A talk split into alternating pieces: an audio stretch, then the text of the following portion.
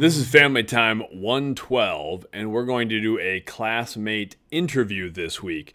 We're looking at the social awareness, social emotional learning competency, specifically looking at perspective taking, empathy, appreciating diversity, and respecting others.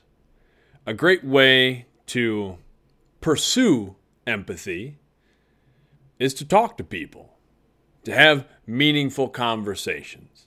And I always talk about pursuing empathy. We discussed this when we are talking about core values. Empathy is one of my core values because I believe it's the impossible pursuit. We're never able to truly feel how someone else feels. We don't have the exact same experiences. We don't have the same biological, social, emotional makeup. We react to similar things differently, but we can pursue empathy. We can try to understand where someone else is coming from, and we can respond with compassion and respect. I think one of the best ways to do that is to interview people.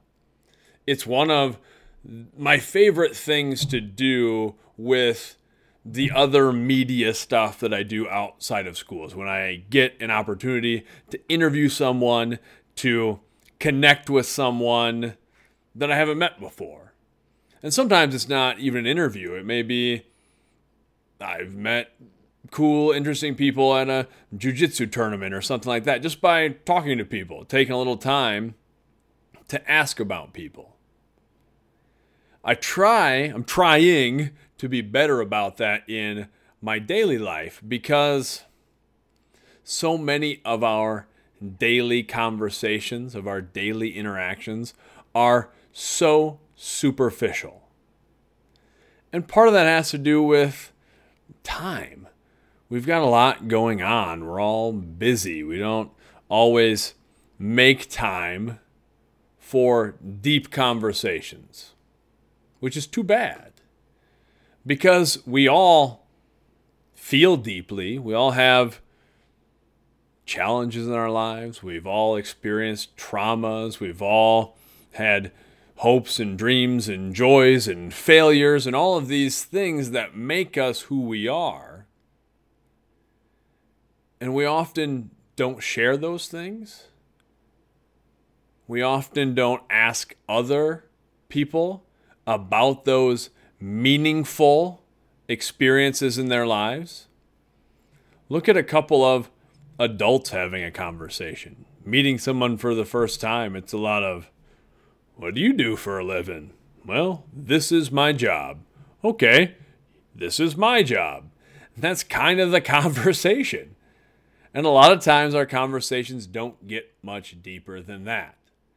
I sometimes struggle with small talk conversations.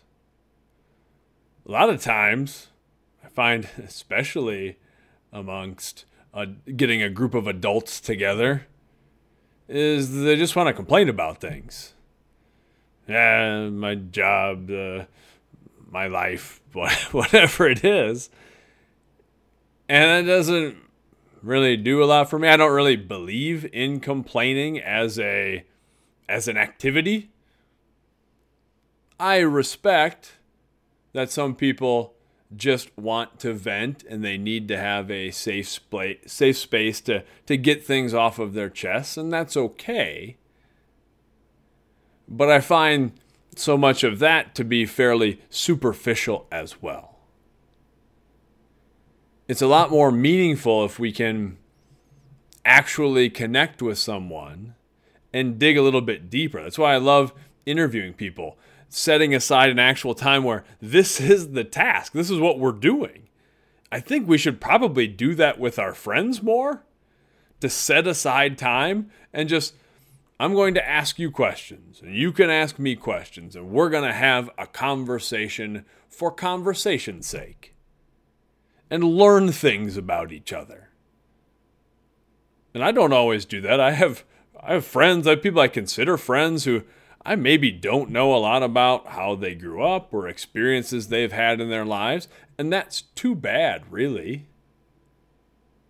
I'm missing out on a potential connection that we might have or something I might learn from them. So I'm going to kind of force your hand a little bit this week. In my classes, we're going to first spend some time brainstorming on some deeper questions that we could ask in an interview.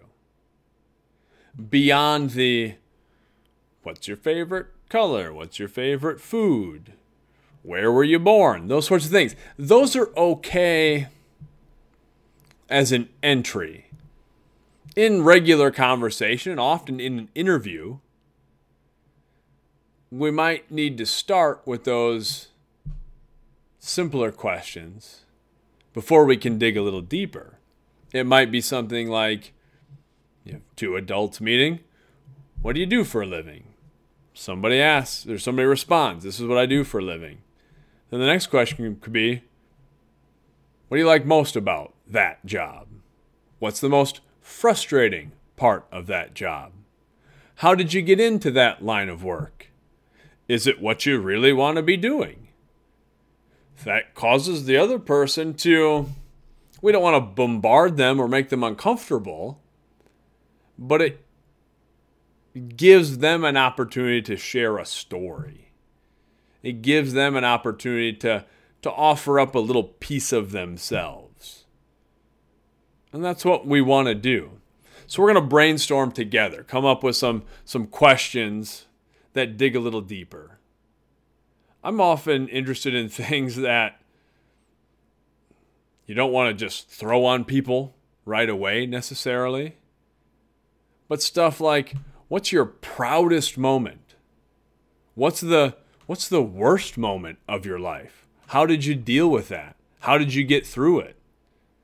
I love when I get a chance to interview somebody in kind of a media setting to ask things like that like this traumatic experience how did you feel at the time how did you get through it not in a negative way i don't want to bring them down but i'm interested because that helps shape who that person is.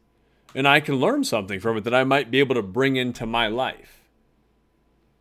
And that makes us better. I think every conversation like that I've had in my life, even if I don't wind up having a connection with that person, has improved my life. I've taken something away from every one of those interviews or any time that I've had a deeper conversation with someone. That's important. That's good. That helps us on that road to empathy. Then in my class, at least, I'm going to have people just kind of draw numbers and we're going to partner up. So it's not, I'm going with a friend of mine. We're going to ask the questions and then try to give legitimate answers. And it might be a little uncomfortable it's funny in class if I have all of you write something down. The vast majority of everyone will will have something to write down if I'm asking about the last couple weeks, talking about core values, those sorts of things, areas of focus. But then when I ask to share in class, and we've gotten a lot better, a lot more people are more comfortable sharing. And that's awesome. And for those who are uncomfortable, I understand. And if you're the type of person who's not a, I don't really like the spotlight on me, that's not a bad thing. That's okay. It's okay to be introverted. There's nothing wrong with that. But a lot of introverted people have a lot going on in their heads and their hearts. And when you'll write something down and then I'll read it, and I think, well, this is exceptional. This is such a wonderful idea or a, a beautiful thought. And it's okay that you didn't share it with everyone. But understand you have something to share. You have something to say. And if you say it, if you share it with other people, it might be the one thing somebody else needs to hear. And it might make someone else feel less alone. It might let someone feel like they're not the only one who thinks a certain way or feels a certain thing if you're willing to share that too. So, we're going to do some interviews this week. We're going to have fun with it. I want to talk about what we learn from each other. And that's a great gift we have. In a school, not just the curriculum being taught, but the people who surround us that we can learn from, that can support us, that can elevate us. And that's what we want to do. We want to surround ourselves with people who raise the bar, who help elevate us, who bring the best out of us. I'm appreciative that I get to spend so much time with all of you. You do that for me. Until next time, much love.